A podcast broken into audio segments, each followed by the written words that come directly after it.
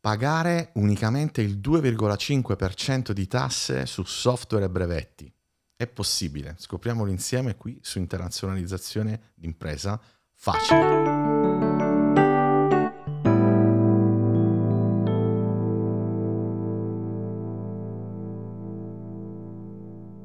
Ok amici,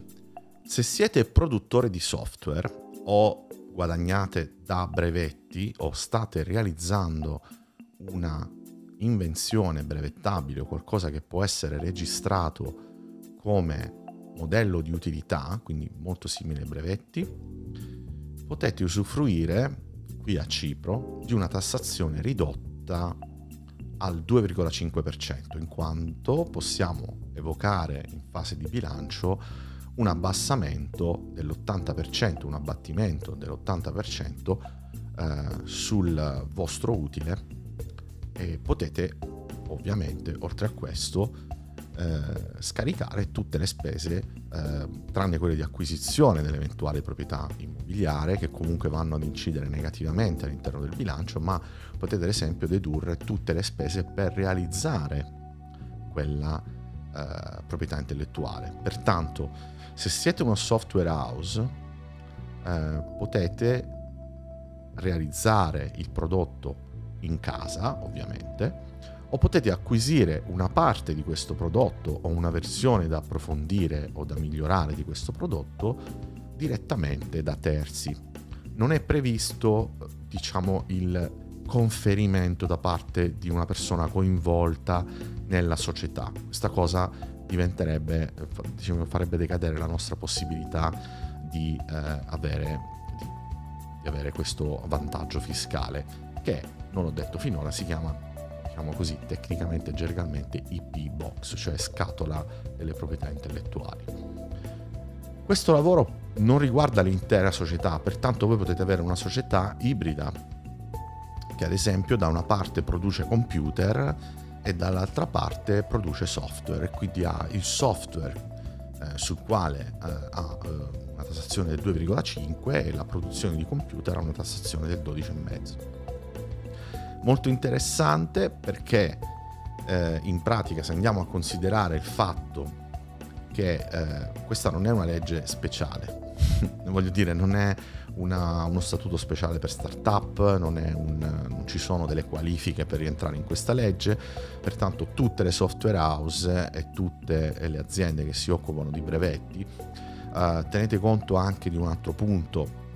qualunque startup se ben strutturata, normalmente può rientrare in questa, eh, se vogliamo, eh, legge, in quanto eh,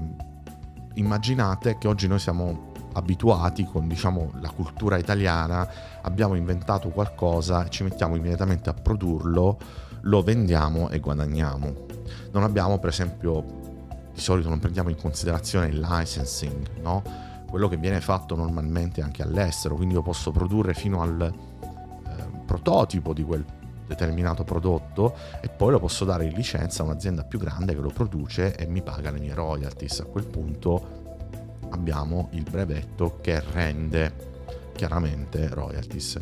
Non eh, dimentichiamo neanche il modello di utilità in quanto è un prodotto molto più elastico nella, regi- nella registrazione rispetto al brevetto, quindi se qualcosa non ha le caratteristiche per la registrazione sotto forma di brevetto, molto probabilmente l'avrà come modello di utilità, in quanto il modello di utilità eh, certo preserva eh, quelle caratteristiche di praticità, di utilizzabilità del prodotto, di novità, ma non parte necessariamente da un problema irrisolto fino a quel punto, quindi potrebbe essere il miglioramento di qualcosa che esiste già. Anche un pallone, per esempio c'è stato il famoso eh, pallone dei mondiali di qualche anno fa che fu registrato come modello di utilità ed era un pallone, quindi ricordatevi questo punto perché eh, è l'estensione, no, non, non, pensate sì ma questo non ci rientra, chiedete bene, guardiamo bene perché molte cose possono rientrare nel modello di utilità. E, ehm, Qui a Cipro, eh, riassumo brevemente quello che sta succedendo, l'ho, l'ho già, ne ho già parlato all'interno di un altro video che si chiama Pagare meno tasse è solo una questione di soldi. Eh, si stanno sviluppando tantissime società primarie a livello di software. Abbiamo uno su tutte la 3CX che è un produttore leader mondiale dei centralini eh, PBX e poi abbiamo Wargaming. Immaginate che queste società stanno proprio creando delle accademie eh, proprio per, per anche sviluppare i propri programmatori, i propri tecnici si possono permettere di uh, agire in maniera che con una società diciamo normale, con un, uh, una tassazione normale non riuscirebbero. Wargaming ha di fronte la propria accademia dove forma le persone, poi vanno a fare dapprima uh, un tirocinio presso Wargaming stessa e, e poi chiaramente essere assunte. Quindi mi raccomando, guardate bene queste cose, eh, se volete eh, fate un form su uno dei nostri siti, ne parliamo più approfonditamente sul vostro caso specifico, ma sappiate che sulle vostre proprietà intellettuali è possibile avere una tassazione legalmente, precisamente, qui non facciamo giochetti strani, del 12,5% che diventano appunto con l'abbattimento dell'80% il 2,5% ed è una cosa ottima per lo sviluppo del vostro business. Per ora vi saluto e ci vediamo nei prossimi video qui su internazionalizzazione d'impresa facile.